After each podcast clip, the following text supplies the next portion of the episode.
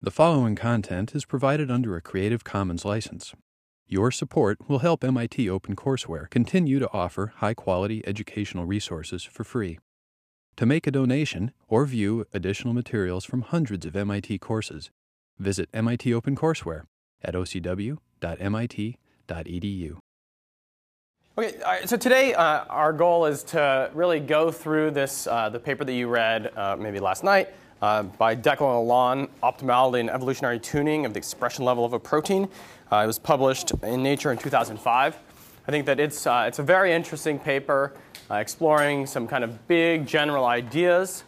I think it's also, in some ways, rather um, rather misleading, and so I'll, we'll, we'll try to understand, you know, or discuss the ways in which uh, the, the connections between experiment, theory, prediction, and so forth, um, how, they all, how they all play out in the context of, of this problem.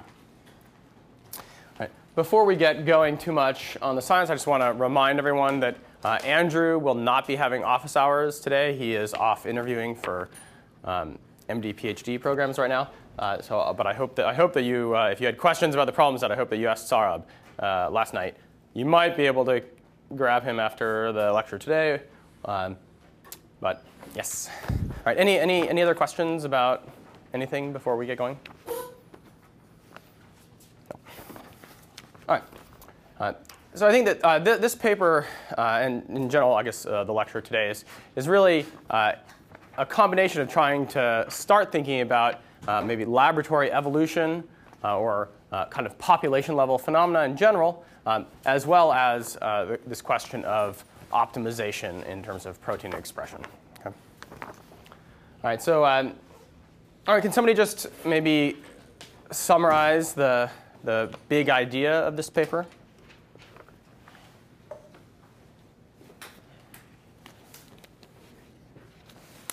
Yes, please. Um, protein expression levels uh, evolve to optimal values for cost benefit.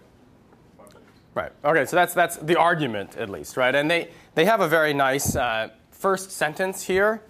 Different proteins have different expression levels, right? You know, it's hard to argue with that statement. You know, nice, uh, concise. Right, but uh, know, the question is, well, you know, why?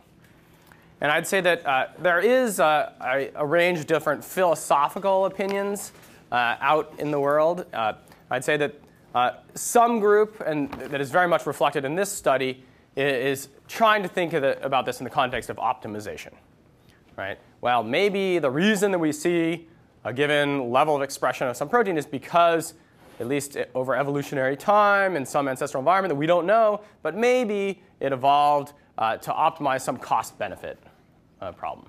Right? Now, uh, and then I'd say that there, there's another kind of general philosophical approach that tends to be a little bit more uh, agnostic or just maybe more that more of a sense that uh, certainly things could have evolved to optimize something, but we can never really know where they evolved in, so we shouldn't be going out on a limb on these things. And uh, uh, given that this is philosophy, I will maybe not require that you agree with any particular standpoint, but I will say that it's at least worth thinking about the question, and maybe you can do measurements to, to illuminate whether this, all these ideas might make sense right? Uh, and, and then we'll, we'll try to, uh, over the next you know, hour and a half, figure out to what degree uh, this paper has, you know, maybe should convince us of uh, this optimization in the context of this particular um, protein, right?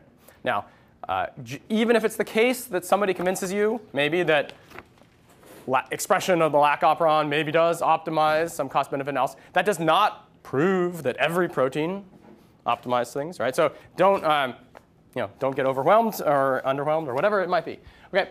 Um, all right, so can, let's just first make sure uh, that we're, uh, we understand what we mean by costs and benefits in this case. All right, uh, can somebody pick one of them?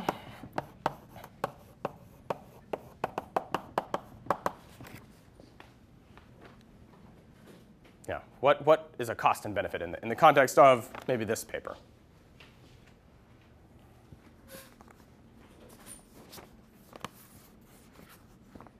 Yes, Sean. Requires some kind of resource. Right. Requires requires resources of some sort or another to um, to express these proteins. Uh, you know, and, and, and th this can manifest in many different ways, but, uh, but certainly if you were not making these proteins, you could have been making some other proteins. And so, you know, if these proteins are not helping you, then maybe something else would have, right? You know, but there, there are very, many different ways of looking at this, right? But, um, but there is some finite number of things that the cell can do. Okay. Um, all right, and, and, the benefits, of course, in, in, the, in the case, and this is, this is uh, in, the, in particular in the case of the lac operon, what does, uh, what does this network allow us to do? Yeah. You get to consume the energy of lactose. Yes. That's right. You get to consume lactose, right? In, the, in, this, for this, in this case. Now, we've already spent some time thinking or discussing uh, the lac operon. Um, what were the two key components in here?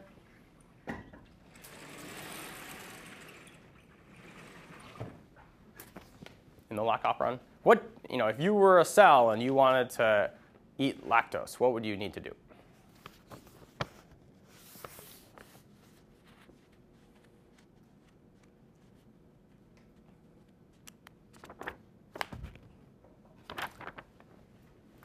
I'm picking somebody to. Yes, please. okay, right. So the lac genes, but what, what maybe in more, a little bit more detail. What do we what do we mean when we say the lac genes? Well, I mean there's, um, I mean just it's not just lactose, but I mean what what are the things that have to happen if you want to eat anything? I guess. You know, you're a cell. Right, so you first have to import it. Okay.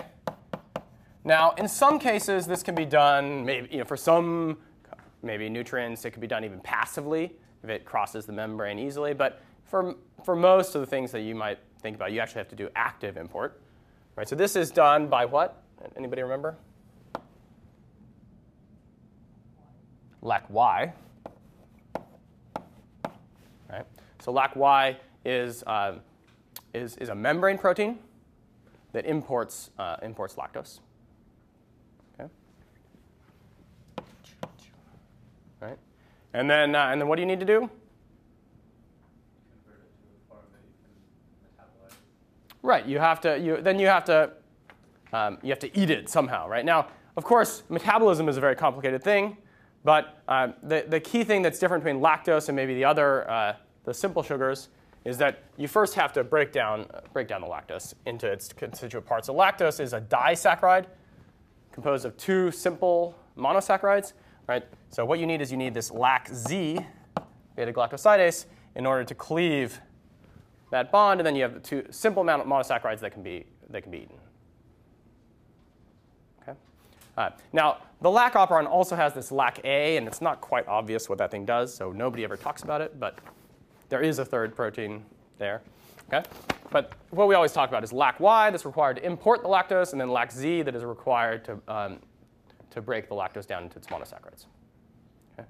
Uh, and then the idea, you know, and, that, and that's not sufficient. You don't, you don't take those monosaccharides and instantly make more cells out of it. But the idea is that the rest of the metab- metabolic machinery is kind of there anyways to do other, you know, that's kind of some, some assumption. Okay?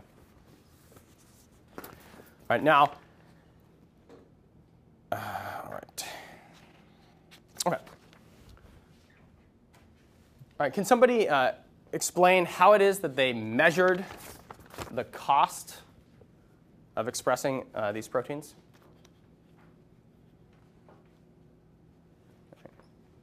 Yes.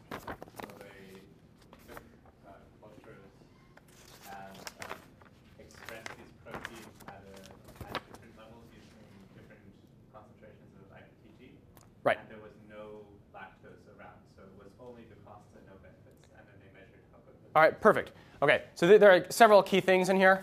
So first of all, normally what we do is uh, it's lactose inside the cell that causes this lac repressor to fall off, and then you get expression of, um, of the lac operon, right? So, uh, but, but in order to kind of um, sidestep or circumvent that normal network, what we are doing in this case is adding IPTG. Okay? So IPTG allows one to get expression. of um, so this this and what they typically say is that this it, it, it stops the inhibition of uh, this lac uh, lac promoter where you get lac z and lac y. Wow. Okay. Now, the, the idea here is that you can control the level of expression of this operon, right? Because what we really want is we want to get, or we want to measure a plot of something that you would call cost. And we'll, we'll explore a little bit more what that means as a function of uh, the lac operon expression. And, and this is often done relative to uh, the full induction of, of the wild type lac operon. Okay. And this is a relative growth rate reduction. So this is basically a, this is a percentage, say, decrease in growth rate. Okay. Now, uh, there was a key thing that you brought up, which is that you want to measure the growth rate in the absence of lactose, right? Because otherwise, as we increase the level of expression here, so we're controlling this by IPTG, right? So there's some mapping from IPTG concentration to the level of expression here. But we want to do we want to be able to measure the cost separate from the benefits, right? So it's important then to grow this in the absence of lactose, okay? So say no lactose. Okay. All right. But if I just take bacteria and I put them in a tube without, you know, with say minimal media, salts, so forth, but no lactose, are they are they going to grow? I mean, they need they need to grow on something, right? So wh- what is it that the authors have done?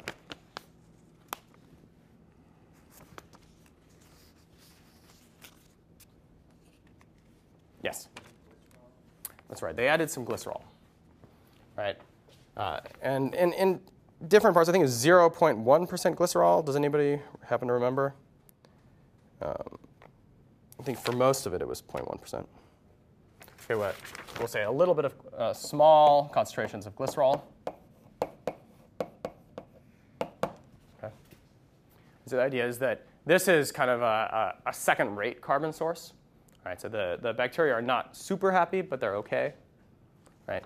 Uh, and then uh, and then given this, what they, what they were able to demonstrate is that if they did add lactose, they would have grown faster. Okay, so there's a sense that the lactose uh, does help the cells. Okay? But you have to have some glycerol, otherwise you can't really measure these things. Okay? Yeah. Why is that? Like you're saying you put like a very good carbon source. Well, you're not going to see anything. Okay, so first of all, what I was saying is that you have to have some carbon source. Sure. Okay, right. So if, you know, so you have to do something, right? Uh, you know, and, and you know, and to, it's just good conceptually to make sure you think about how you would actually do this experiment. Now, you have to do you have to add some carbon but the question is, well, what happens if you just added a, a bunch of glucose, right? Um, now, in that case, actually, for, for, for some of the other experiments, I think that would have caused problems in the sense that then, then there would not be any benefits associated with, with growing uh, or with adding um, increasing lacto, lac operon expression, right? For, for this experiment, in principle, one could have done that, although you, would re- you really want to measure the costs and associated benefits in some environment in which you're going to be doing the later experiment. So I think it's really, uh, I think from a conceptual standpoint, in principle, you could measure this in, in glucose, right? But, uh, but, but then you'd always worry, oh, well, maybe it's different, right? Yeah. Oh, yeah, yeah, right. Yeah, so you, you could have broken that, but yeah, but, in, but there's a, yeah, so in, the other issue is that um, in, in, principle, uh, and they don't talk about this here, but if, if you had a bunch of glucose, then, then you'd have to have another mutant in order to break the glucose repression of the, you know, because if you have this preferred carbon source, glucose, then, uh, then you'll naturally repress um, via CRP all of the, um, all the alternative modes of, of carbon metabolism, just because glucose was kind of the best. Yeah. Okay. All right, and what, what was the key conclusion from this first uh, data plot? All right, nonlinear, right? The cost is a function of the lac expression, and it grows super linearly. I always forget what the difference between concave and convex is. I don't know if other people have this particular brain problem, right? But second derivative is positive, right? In particular, what that means is that if you do draw some sort of like line, right, then you know they have data that looks something like okay, so at, at here is 0.5. We have something that kind of falls below here, right? They had about 0.25, and it, it was also a little bit above, uh, below, but crossed. They had a 0.75, and then they had a 1. Right? And why is it that they can't go above 1 here?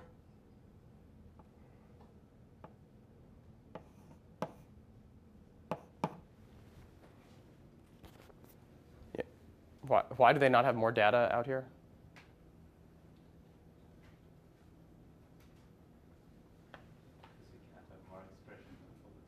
You can't have more expression than full expression with this promoter, right? Because what they're doing is they're adding IPTG so they can titrate between kind of zero and maximal expression from this promoter. In principle, you could always get another one, and then you should be able to go out further, right? Okay. Right. And, uh, and, and at maximal expression, they measure about a 4% growth deficit, okay? 0.04. Okay? just give a sense of scale. So this is uh, 4% deficit. All right. Now, I want to ask a more general question. All right, so let's imagine that you are measuring some quantity. All right, so we'll say this is some quantity y as a function of x. And let's imagine that the true y as a function of x looks like okay, something. Okay. Now you go and you measure at multiple values of x.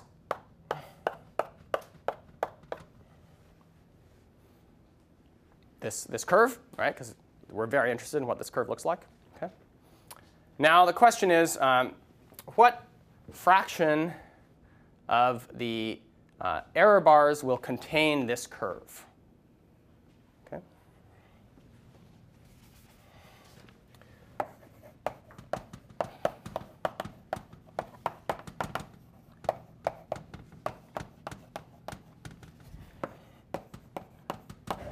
and of course,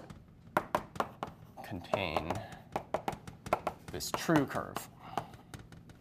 And so I'm assuming that this is this curve is is you know is the is the God-given actual thing that you're you're measuring. You know, so you measure this thing, you measure this quantity with noise. Right? All right, so you, you, we measure this some number of times, some number of times, right?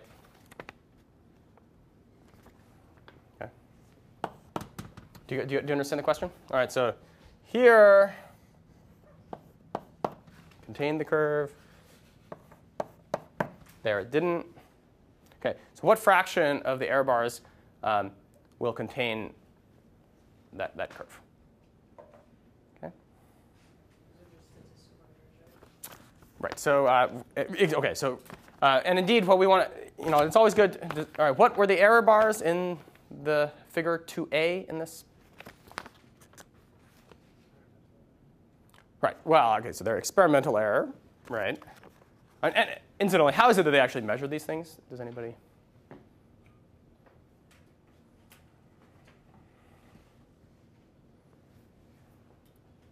Yeah, so these, are actually a result of um, growing uh, on a, a 96 well, like a microtiter plate, where they used a checkerboard pattern and they take uh, 48 different cultures and they measure uh, the growth rates for each one individually, and they take um, then they're plotting the standard error of the mean.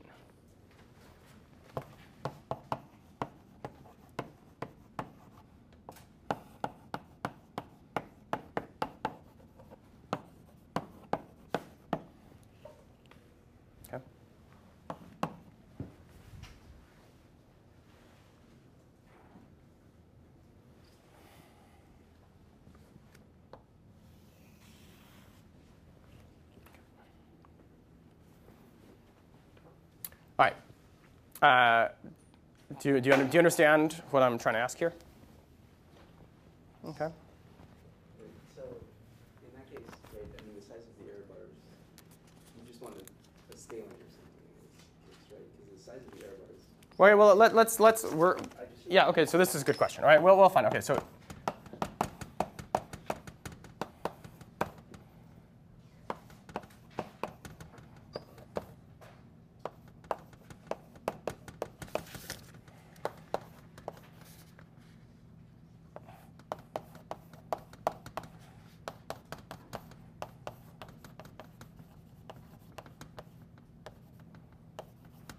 Right, so it depends on n, where n is the number of samples that we took at each location. All right, question, yeah? Yeah, um, the standard error is just the root of the variance, right? We're not doing anything. All right, so right, so standard error of the mean. This is an important question. Um, right, what you do is you calculate the standard deviation, divide by the square root of n. Okay, now I, f- I always forget whether it's n or n minus one now. Um, we already did one n minus one, right? So okay, so it's you measure you measure the standard deviation of the data, the standard deviation in y, divided by root n, where n is the number of measurements you took at that, at that point. Okay, but of course, when you measure the standard deviation, you, there was already an n minus 1, right? I, have I, have I lost a minus 1? Do you guys? Okay. Um, yeah. Is it a standard technique to, about the standard error of the mean and not the actual standard deviation? Um, yes. And, and we're going to spend a lot of time talking about what the difference is between a standard deviation and a standard error of the mean. And it depends on what you're trying to ask. Okay. Um,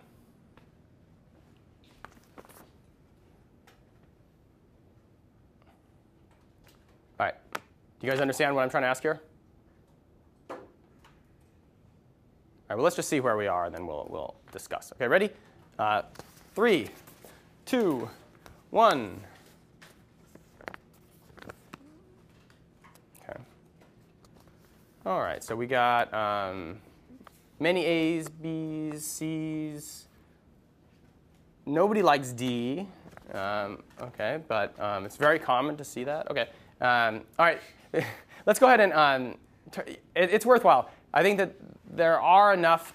There's enough variation to um, to decide, and if if you, and in particular, between your neighbor, try to agree on why or why not. It might depend on n, and so forth. Okay. All right, we'll we'll just have a minute to think about this.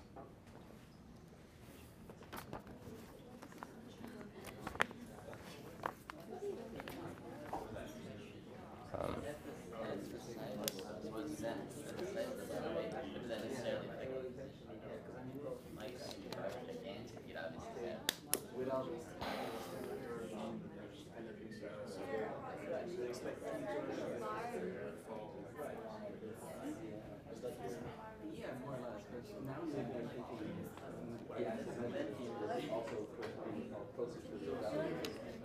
And so, um, it was the one smaller contract one.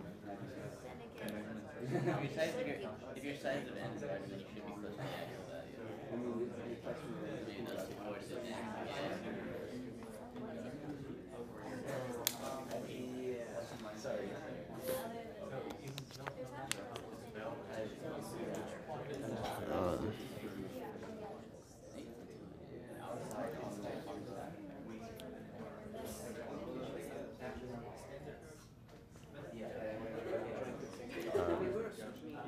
All right, so what do you guys think? We are still unsure. Okay, no, that's fine. Um, This is the n, but.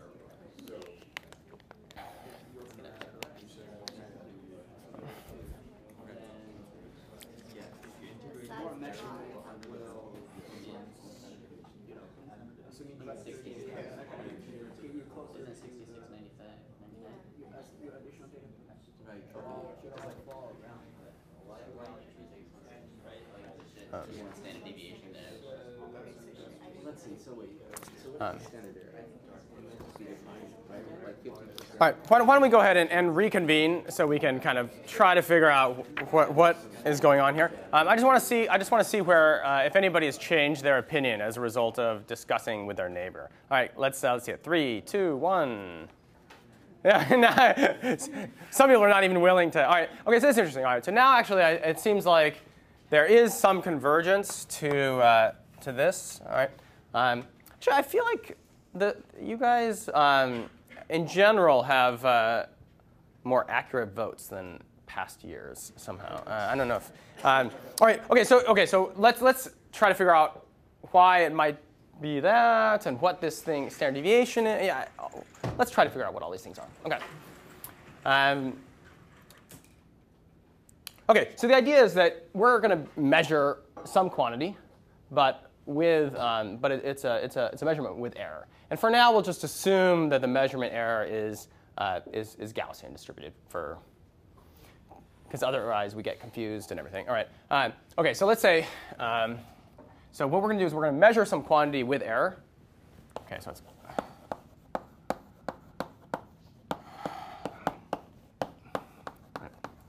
Now, what we're interested in is not really the width of the resulting distribution, because that's a result of how accurate, you know, how good we are as experimentalists, right? What we're really interested in is um, is this true quantity, so the mean of our distribution, right? We want to know mean.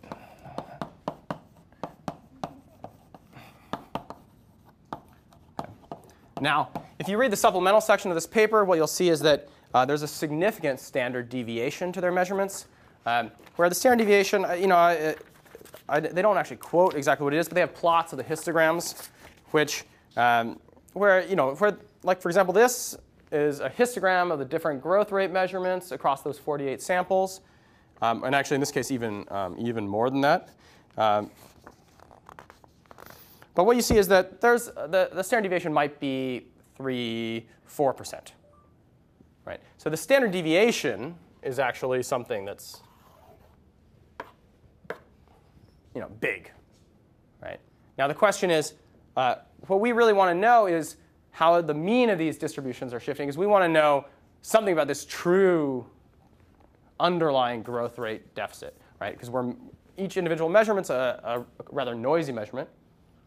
Okay? And indeed, in this case, the noise is larger than the signal.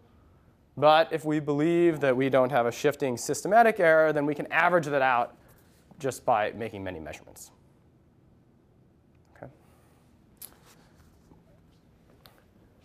Right, so the question is, so, so the standard error of the mean, what it's telling us about is that if you, if you measure this quantity n times, you get some mean. Okay. And so if, if let's say that this is a, the, ooh, it's a little bit of, of a broad somehow Gaussian. Um, okay. So this is our, the, a histogram of our measurements of this thing. What we want to know is, is, the, is the mean of this distribution, right? So this is similar to our discussion of super resolution microscopy, right? And, and the question is, how will, this, how will the mean be distributed if you have these n measurements?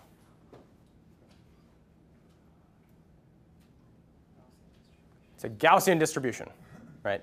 And it, it's, a, you know, it's certainly a Gaussian distribution because, of course, if we, we're, what we're doing is we're measuring a bunch of Gaussians, and we're gonna, uh, you know, we're gonna add them all together, and then we're gonna calculate the mean. So we definitely get a Gaussian, right? And indeed, this is also uh, because of the central limit theorem. This is also saying that even if your errors were not distributed super Gaussian, right? Even if they were a little bit funny shaped, the resulting distributions of the means will look more like a Gaussian. Okay. Now, what we often plot is the standard error of the mean, which is kind of the plus or minus 1 sigma of the distribution of the mean. Okay? So if we go and we, we sample from this distribution n times, we'll get some value. If we sample from it again, we'll get some other value, so forth.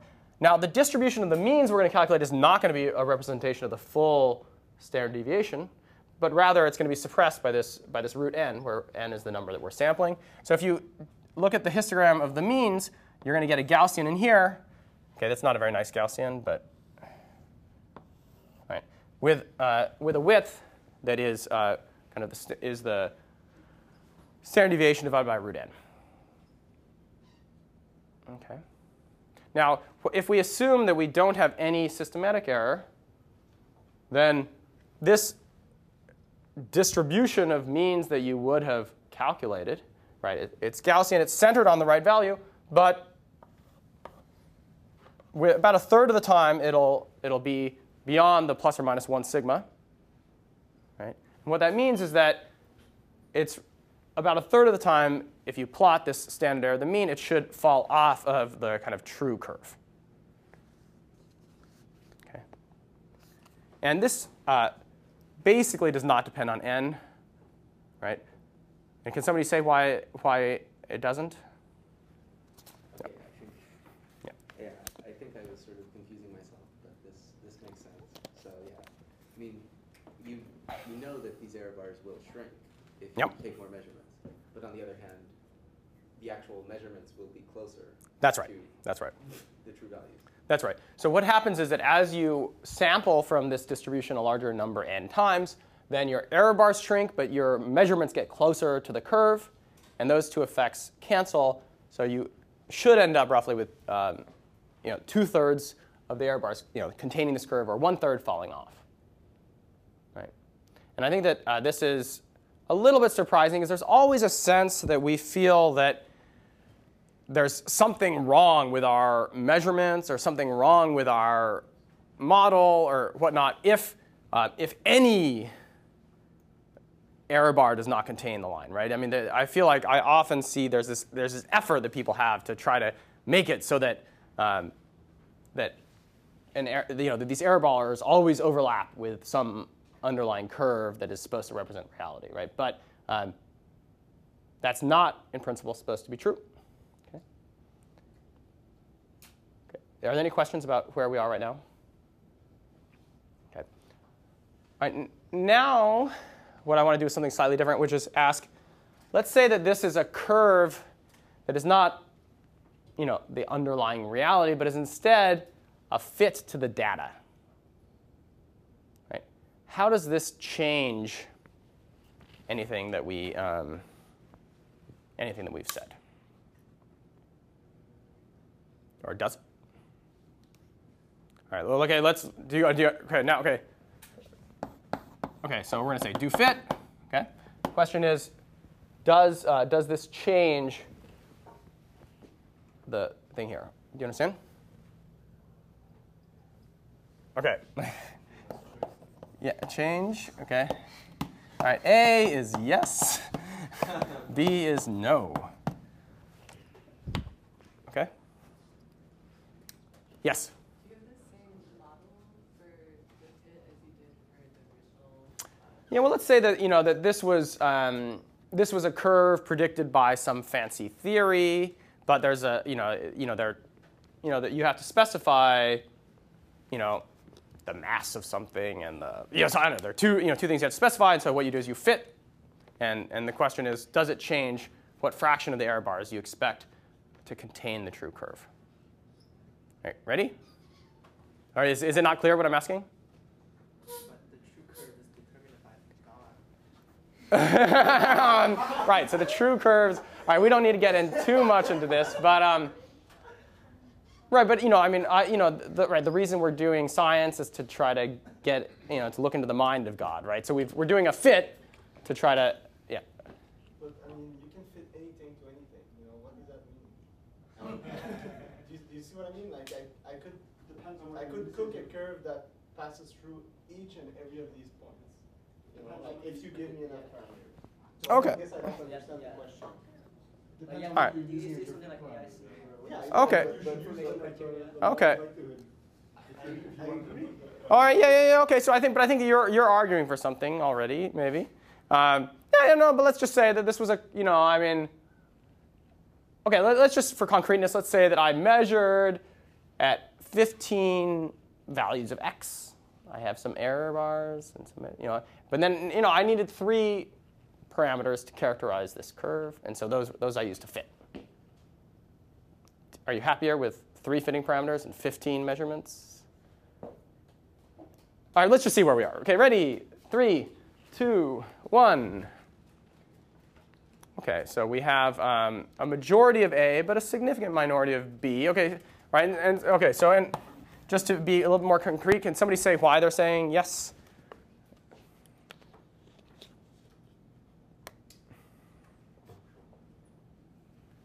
Yeah.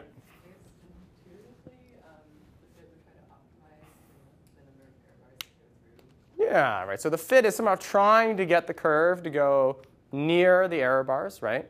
And we're typically, when we do a fit, we're typically trying to minimize this mean squared error or deviation from our curve to the, to the data point, right? Okay, and how, and, and how, how much do you expect this to make a difference? All right, so for concreteness again, let's say that I had 15, 15 values of x. Okay?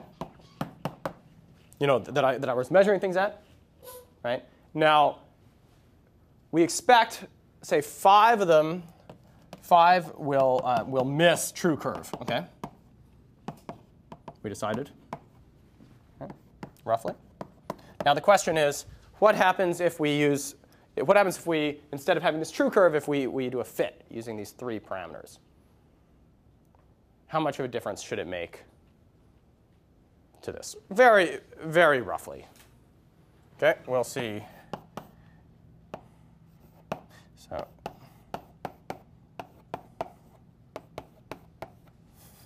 all right, so now I'm asking how many of, um, roughly how many of these uh, error bars do you expect to then miss the fitted curve?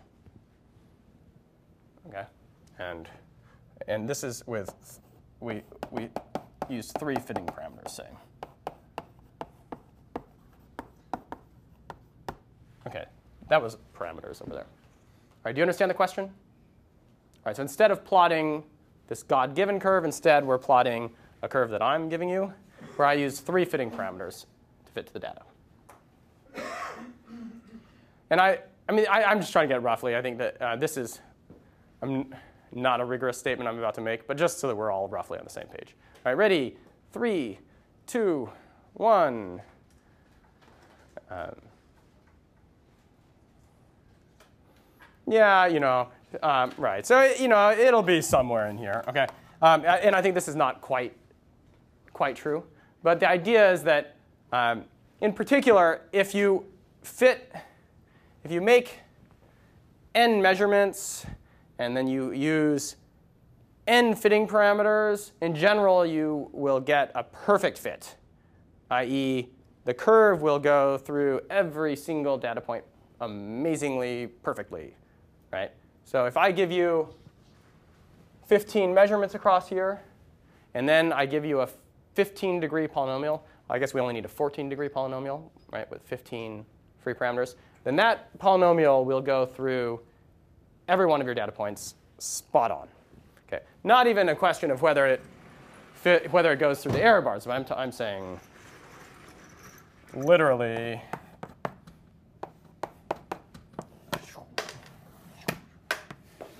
Okay. Right. Uh, right. And that's just because you're just solving an equation at that stage. Okay. Now, uh, this is a stupid statement, except that once you're kind of like, you know, in the heat of the moment, you know, eagerly trying to do some fitting for your advisor or whatever, um, it's easy to fall into this trap where you just kind of like, you know, add extra parameters, and then, you know, and then I mean, I definitely remember in graduate school, I was like surprised. I was like, oh, this thing it works wonderfully, right? It's like it seems to, it's like magically goes through all my data, you know. I mean, um, and then, and, but then I felt very stupid, like you know, 30 seconds later. But, um, but this is just a, a very uh, easy thing to screw up and forget about. Right. So what this is saying is that if you if you see a curve, if you're if in the course of your work or if you're reading a paper uh, and you see uh, you, you see some curve that and you want to know something about um, maybe how much information is it or whether things look reasonable given the data, it's, it's useful to kind of orient yourself relative to, the, to these statements.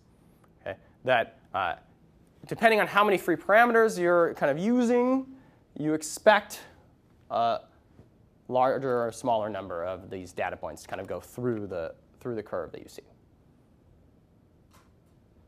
Okay? All right. But I would just want to stress that you don't want to be anywhere close to the point where you have the number of parameters equal to the number of, you know, uh, the number of uh, kind of measurements that you're making, right? And for any sort of reasonably reasonable curve describing what you hope is reality, you expect some, some of those um, data points with their error bars to kind of miss the curve. And that doesn't mean that they're sloppy experimentalists. It doesn't mean whatever, you know. Okay. Um, okay. Now coming back to the task at hand, uh, right? Do, do you understand why uh, why they're plotting the standard error of the mean rather than the standard deviation? Right, because what you're interested in, in principle, is not the, the, the, question you're trying to answer is not how variable are their measurements, but to what certainty can they claim to know the actual, you know, God-given real cost associated with expressing these proteins as a function of the expression level. And for that, you really want to ask about the standard error of the mean. Okay, okay. Um, great. Now, um, now, okay, so we can come back and ask about, um, you know, why, why did I just spend half an hour talking about standard error of the mean, standard deviations, fitting to data? But you guys are probably all asking yourself that question. Uh, but does anybody have an answer? why? Yeah.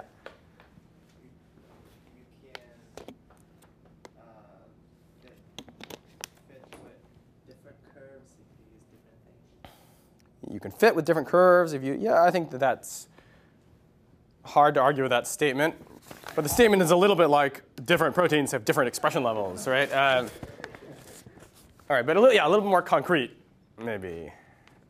Yeah. So in this case, I, I don't, I didn't check their calculations, but if you have an actual line, then you can't make this calculation of optimization. yeah right i think that right In so the sense that there won't be like an Yeah. optimization. Yeah. Okay. So I, I, you know, okay. So I think that this is a tricky thing. You know, the data certainly do argue for a superlinear cost, but I would say they argue for it rather weakly. Okay. And that if you if you look at their data and you just fit a line, you would say, you know, it's maybe okay, right? It's not, you know, and of course, once again, should we be surprised that the quadratic fits better? no, right? And this is a very, you know, dangerous thing if you're comparing models. You know, it'll always be the case if you add another parameter, it will look better, right? Um, but the question then is, how strong of a case should we make of this? And then, how important is it for, you know, the conclusions of the study? Okay. Now, they, in addition to the line and the quadratic, they had another curve in here, which looks like, let me see if I can get it right for you guys. All right, so this is fine, tricky thing. Okay, so I'm, all right, so that's the, da- uh, that's the dash line. It looks very similar to the solid quadratic line. Okay, and can somebody remind us what the difference was between, between those two uh, nonlinear cur- curves that they had?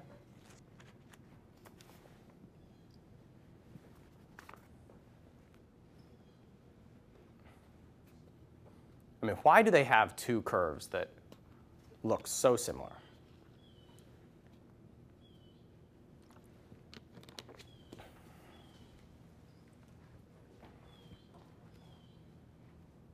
I, I think the dashed line corresponds to some model where there's only like so much of a certain resource that, that Yeah, Right. Okay. So my dash line is their red line, just to okay, the dashed red in the paper. They also have a da- Right. So it's, it's so it's some it's this line where there's a finite amount of resources or protein making machinery that the cell has, and if you use them up, then you don't get any growth, right?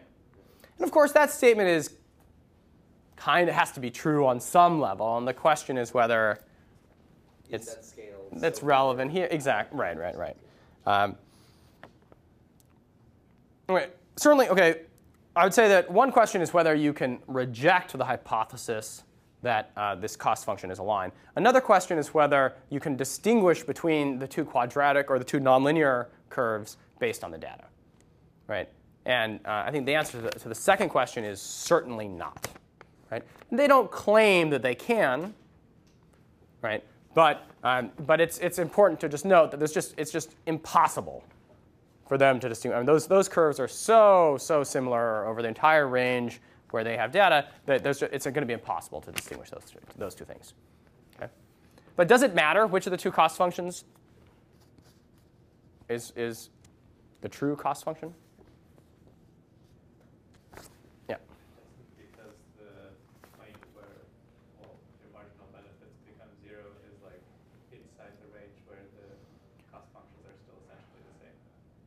Um, okay, so right. So what you're saying is that the two cost functions they have um, they, they behave similarly over the range that is relevant, maybe. So then it doesn't, therefore, it doesn't matter. Is that, or am I, okay. Um, all right, so why do they have two cost functions there then? Why, why two nonlinear cost functions?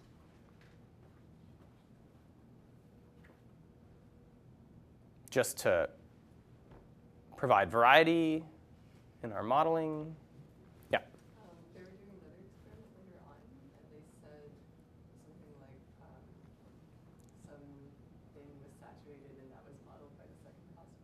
Right. Yeah. So okay. Right. So and what, what's the what's the later experiment they're going to do, just so that we're.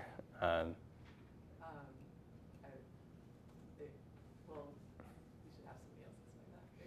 yeah, you regret opening your mouth now. Okay, yeah. So what, what what is that? Okay, so yeah. So what is the experiment that they're they're going to do? Okay, so the next going to measure the benefit, but that's the, this question about the two cost functions is not yet, is not somehow relevant yet for the benefit part.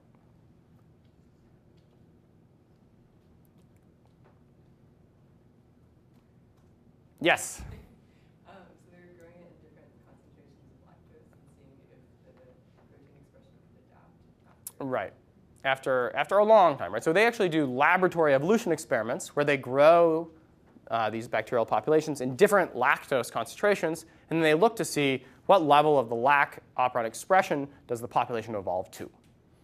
Okay, right. So what they're trying to do here is they're trying to say, okay, well, we can measure some costs as a function of expression, Maybe we can measure some benefits as a function of expression. And then from that, we'd like to be able to predict where the population will evolve to.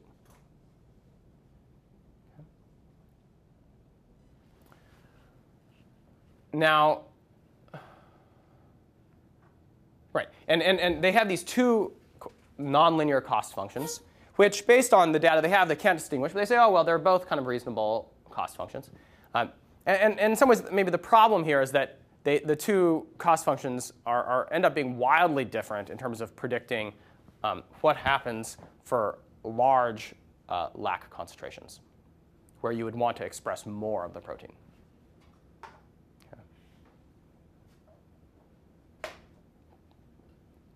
All right, do you guys do you remember this or not? Sort of. Okay. Okay. All right, and that's actually well, you might as well just look at that. All right, so that's figure four. If you, uh, that's uh, the normalized lactic activity that the populations evolve to as a function of the lactose concentration they're evolving in. And what you see is that uh, you know, this red curve corresponding to the finite resources cost function, it explains the data, whereas the other ones very much do not. Okay. All right. And that's just because these other models then pr would predict that if you grow the cells in a lot of lactose, they should express you know, out to five times the lac expression, you know, much, much, much more, right, which is not what they see experimentally. Okay.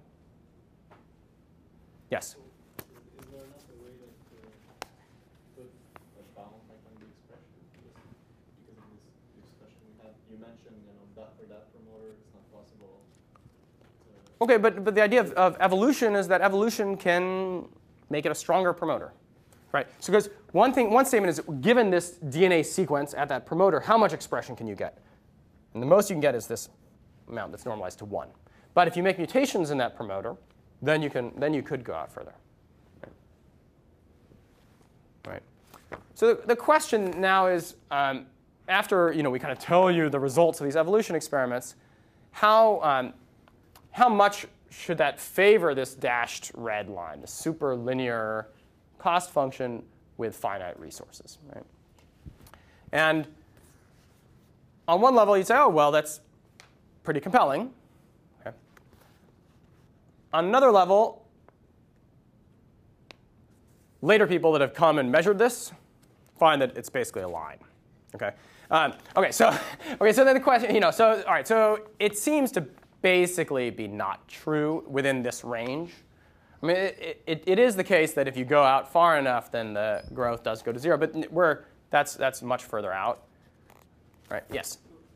After they like done the experiment, they had um, they had cells that were expressed in protein at a greater level. Why didn't they go back and do this experiment again to see what the was? Right. Okay. So actually, one of these curves, yeah. So the the triangle, the sort of teal triangle, does it does it is indeed higher up, and it, it's kind of here.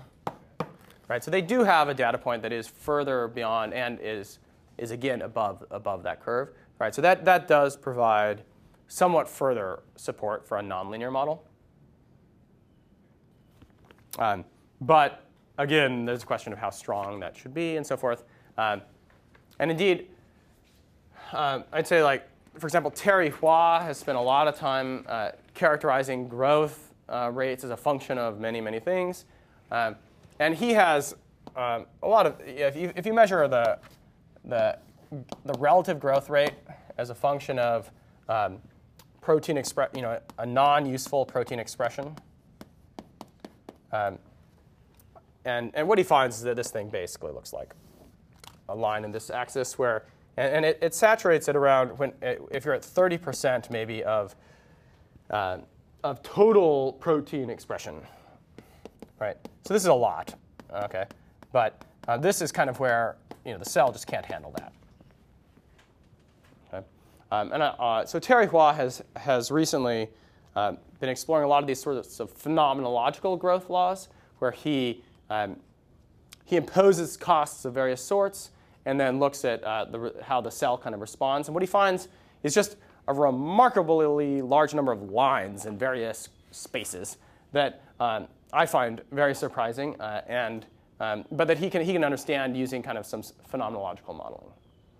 Okay, but this is kind of one of like a dozen lines that he sees of various axes doing things. Okay, um, but the, the point here is that as a function of the level of expression of these non-useful proteins, uh, what, he, what he sees is that for a variety of different proteins, including beta-gal, but also beta-lactamase and other uh, proteins that are not being used in that particular environment, what he sees is that the, there's, there's basically a linear uh, cost growth uh, as uh, as you, you impose this, this non-useful protein expression. Okay? Uh, so I'd say that, the, that this basic statement of it being not, this not, the statement of, of cost being superlinear, I, th- I think ends up not being true. Okay? Now, what does it mean for this paper?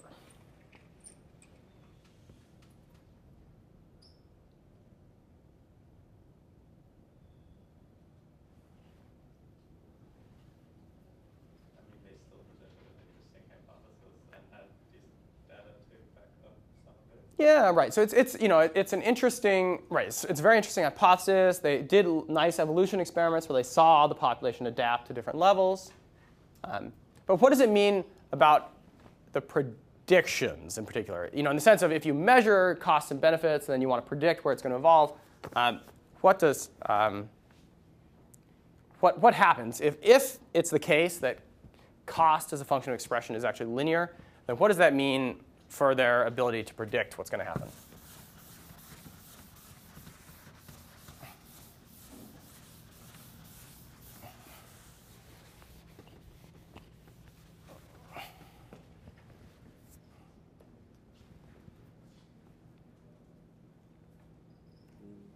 seems like if they use their same model for the benefit and this linear cost, then the predictions would be really off. They're actually soft. Yeah, uh, right. So the problem is that if you actually use a linear function here, then um, their, their model doesn't even predict um, that there should be an optimum because their benefit function ends up also being essentially linear with the amount of, uh, of this protein expressed. So if you have two lines, right? Okay, so overall, so growth, you know, is something like goes as benefits minus costs, right? So, and this is maybe this is a relative growth, right? So if you have a line here and a line here, no optimum, right? So that's kind of a bummer, right? Uh, but it doesn't mean that that's. It, I mean, in, in biology, eventually things are nonlinear, right? So there should be some optimal, optimum. And actually, what I would say is that I think that the nonlinearity is probably actually here. That's the, the nonlinearity that's relevant, maybe, is, is dominated by, the, by on the benefit side rather than the cost side, right? So what, my guess of what's going on here is that rather than the costs growing super linearly with the expression level, rather the benefits will be sublinear with the expression level. And why, why, might, why might that be?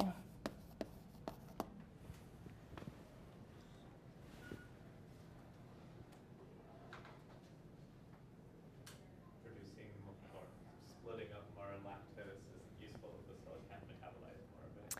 Right. You know, at some point, it's just that the cell doesn't need more sugar, right? Then, and then it's not going to be as useful, right? And even before you get to that regime, I think there, there, there are various ways in which uh, cells may be able to use the, um, use the sugar more or less efficiently, depending on how much they have of it, which means that as, you know, and this is just like for us, you know, the first slice of pizza is great, but then once you're at the fifth one, you start to feel a little bit full, right? So in general, benefits as a function of anything should have some saturating kind of behavior, right? Uh, and I, and my, my sense is that this is basically why there's an optimum here. Okay. Now, of course, they, they're very, I'd say that they're, um, all these cost functions behave very similarly in here. So the predictions that they make in here are really not very sensitive to the, which of the cost functions they use. And those are all still then relevant and valid, right? It's, uh, the question is just trying to predict what happens beyond the range you have data is very hard because it depends very much on what your curve does past that region, right? Okay, um, okay but we haven't. Um, so I, I, I guess I've, I've, made an argument that I think that in, maybe what's happening is that the benefit function here is nonlinear. But what, what did they actually do to measure the benefits? Because this is this is not, I think, totally obvious either.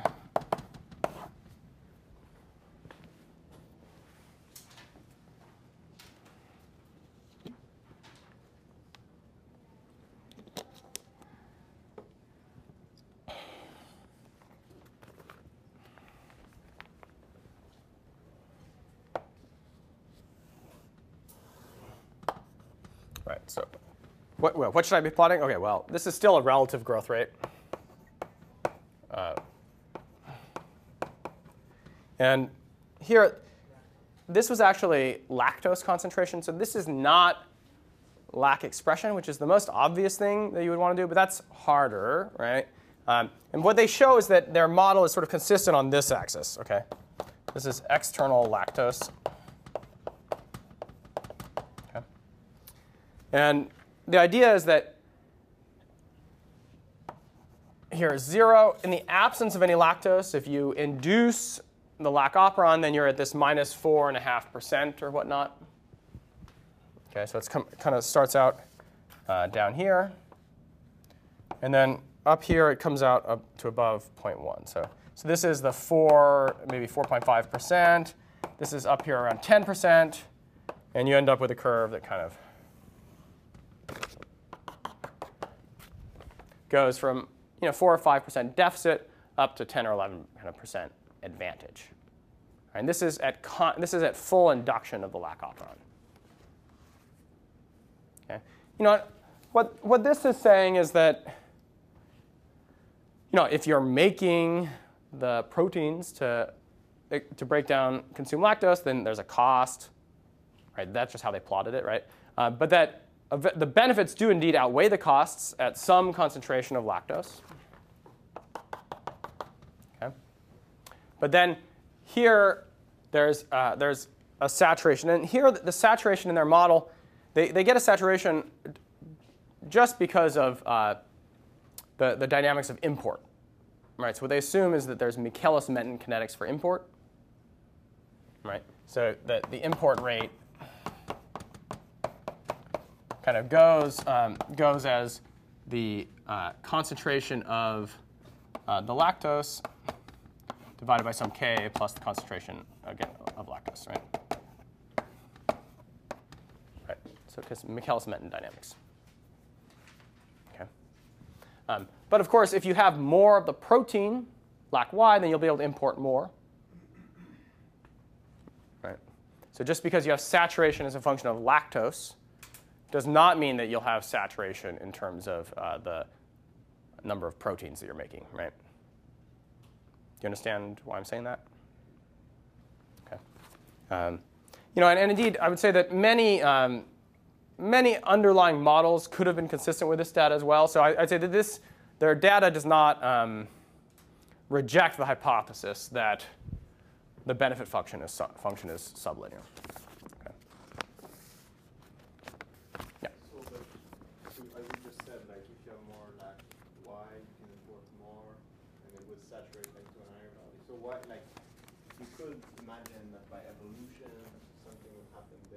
why would you even expect, you know, the prediction, this cost benefit analysis?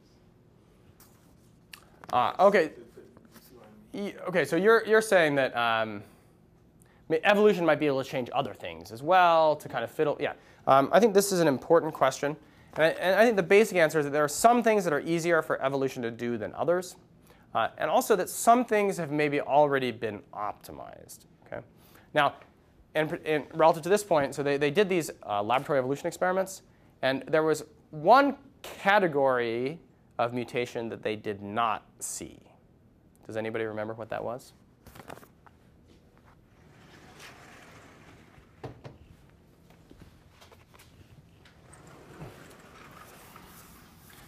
Like, what, what's the most straightforward way of kind of getting around all this cost benefit discussion that we've just had?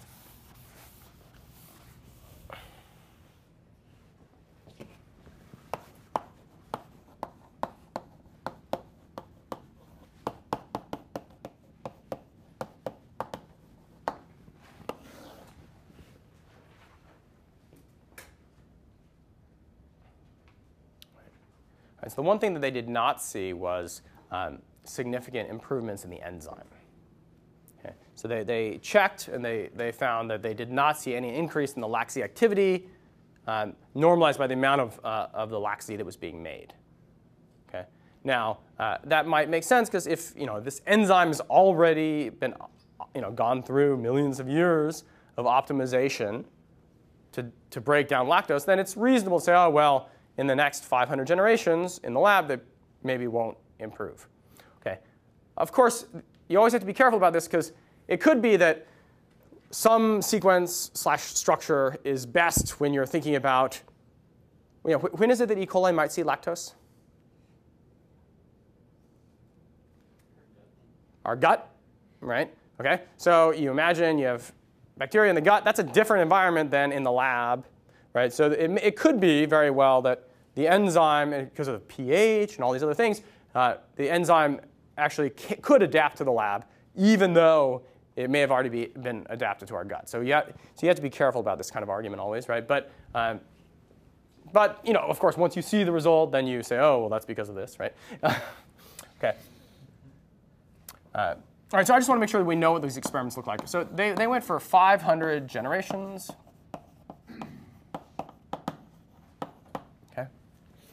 Um, so it's useful to ask how long this experiment should have taken. Okay.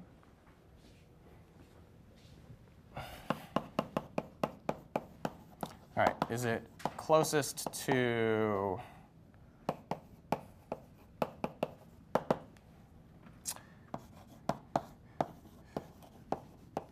three days, three weeks?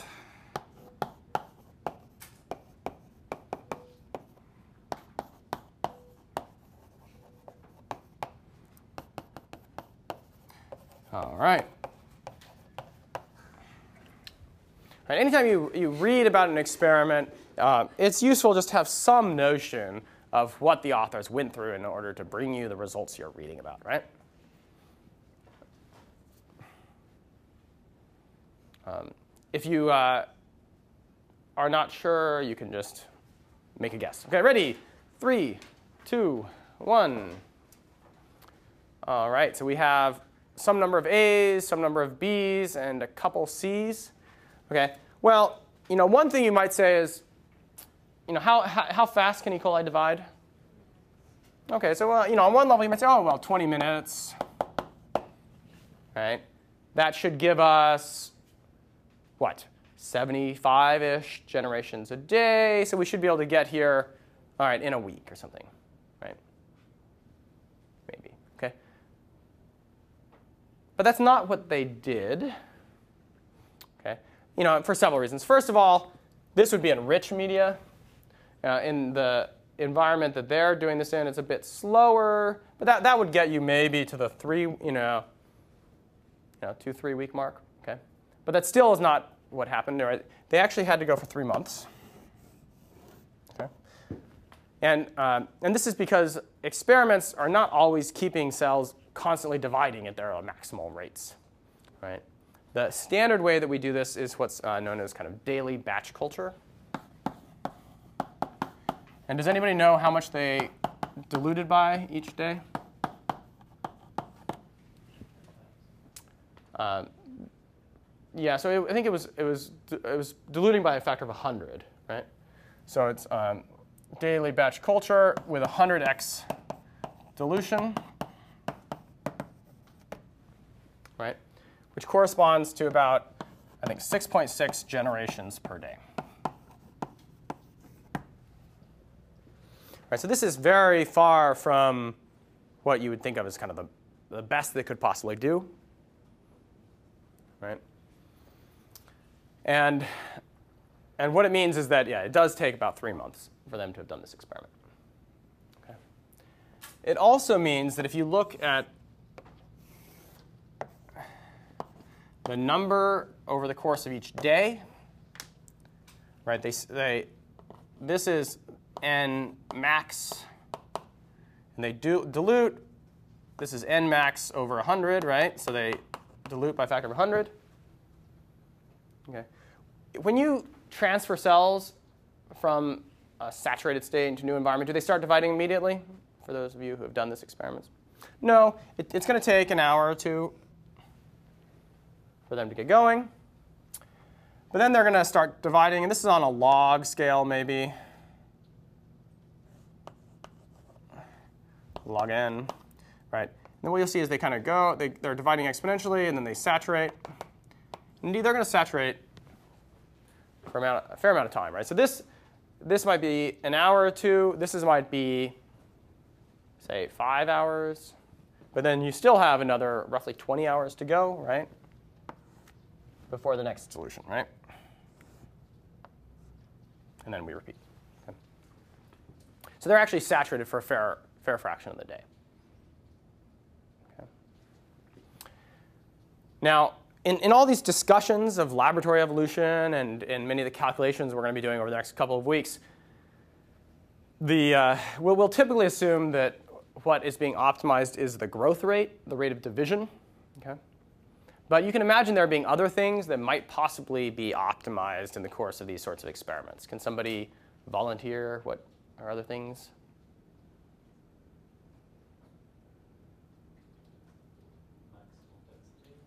Right, so you could imagine if you could just, you know, eke out one more division out there, right, then you could uh, get an advantage. And there's a whole set of interesting things, these growth advantage at stationary phase or the GASP mutants, where the focus is on trying to do well here.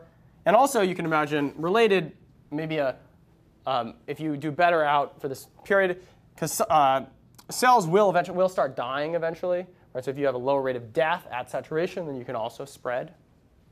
Okay. Other, yeah. Sorry, uh, can I ask a quick Yeah. question? What, what's the what's a possible reason for the initial delay uh, in growth rate at the beginning?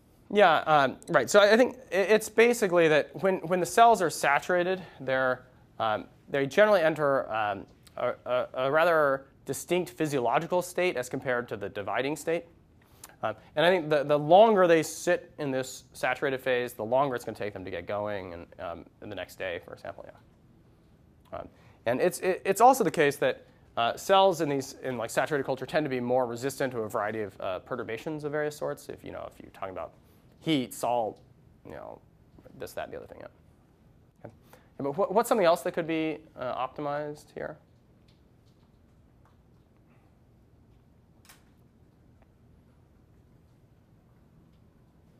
If you were imagining you're a cell, you want to spread, what would you do?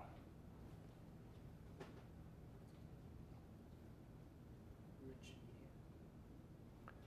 Okay, right. So uh, we're saying that the media is specified uh, by the experimentalist. So you're just you're the cell in this Gedanken experiment. Right. So you can eat the other cells. Yeah. Um, well, and in particular, actually, out here, this is part of how the GASP mutants spread. Is that they, you know, when other cells start to die, they lyse their contents, and then, um, and then the the cells that are surviving can actually eat the contents. Yeah.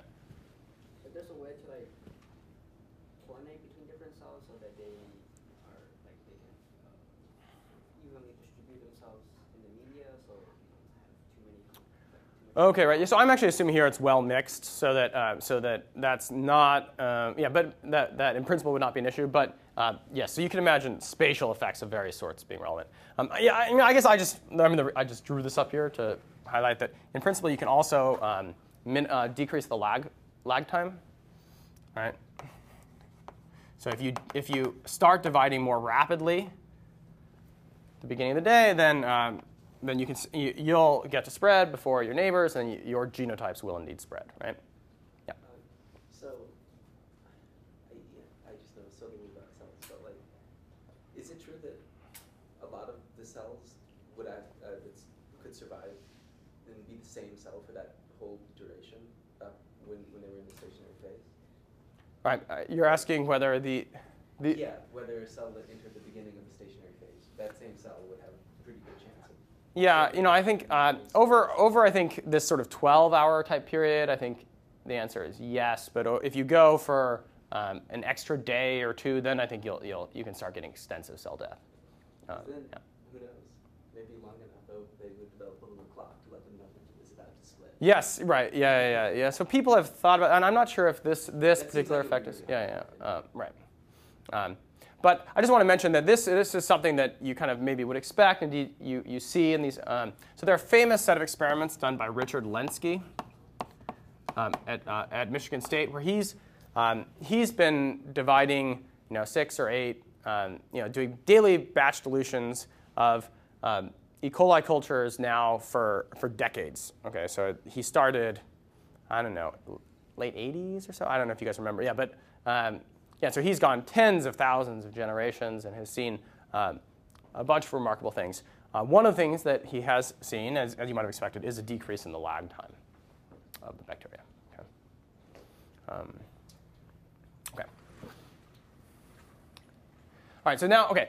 So what we have now is a situation where they um, they add IPTG, so that the um, all the cells are in principle start out expressing the lac operon, and then they grow. Uh, they grow the cells over time. What they see is that um, the LAC-Z activity. All right, it starts out at being one normalized, right? Uh, for all the cultures, because there's um, IPTG, so it doesn't matter how much lactose there is. But what they see is that is that over time, they see things that look like this. All right. So the, the 0.5 millimolar lactose didn't change very much. But if you look at uh, some of the others, like no lactose, there was significant decrease in expression, whereas up here at, for example, 2 millimolar lactose, they see an increase. Okay. All right, so what you see is that uh, there really are evolutionary changes of uh, these strains because, and it's very, very, very relevant that they, they had IPTG in the media. So if, if, if they did this experiment without IPTG, do you have any sense of what, what would kind of happen to the cells? I mean, how would that change the results? Yeah. Right. So the, the, the expression would be determined by the lactose. Right, but let's say that after let's say that after 500 generations, we put them all in a millimolar lactose. How do you, how different do you think they're going to be?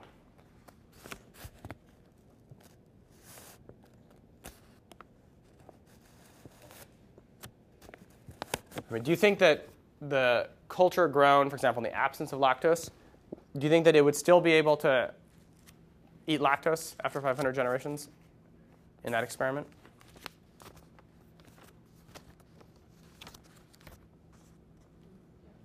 Hmm?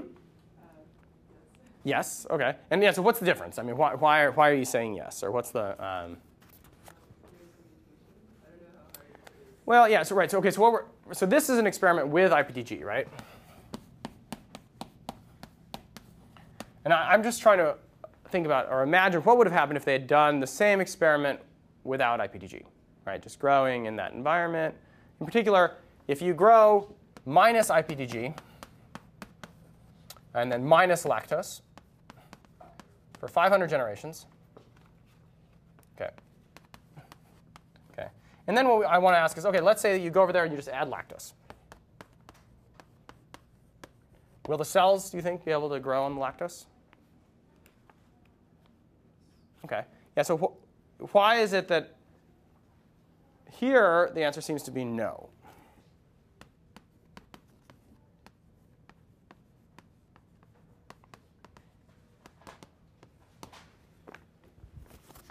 Right. So here we've evolved a population that um, not only is it not expre- it's not expressing the LAC-Z activity here, but indeed if you put lactose in there, it doesn't express.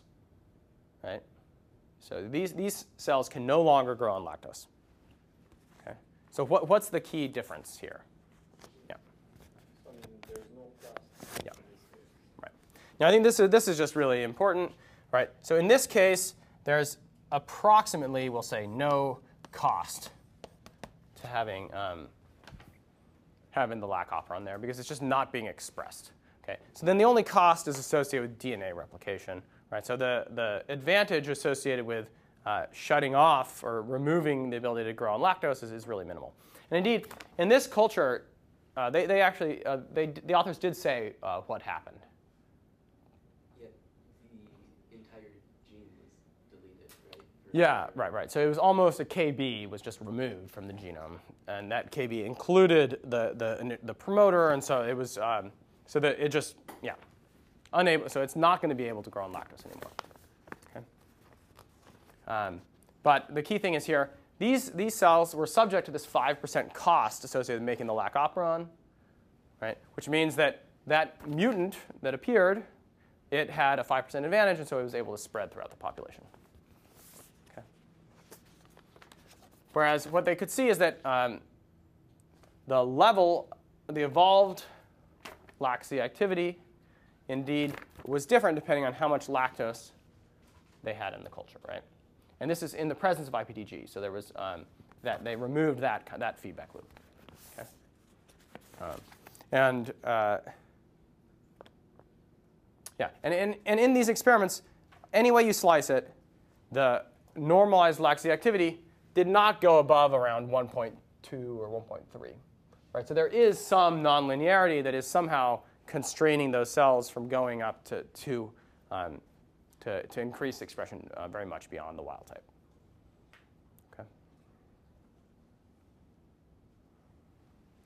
All right, we are um, out of time, but on, uh, on Tuesday we'll, we'll start talking about um, evolution, in particular in the context of neutral evolution as kind of a null model to try to understand these dynamics.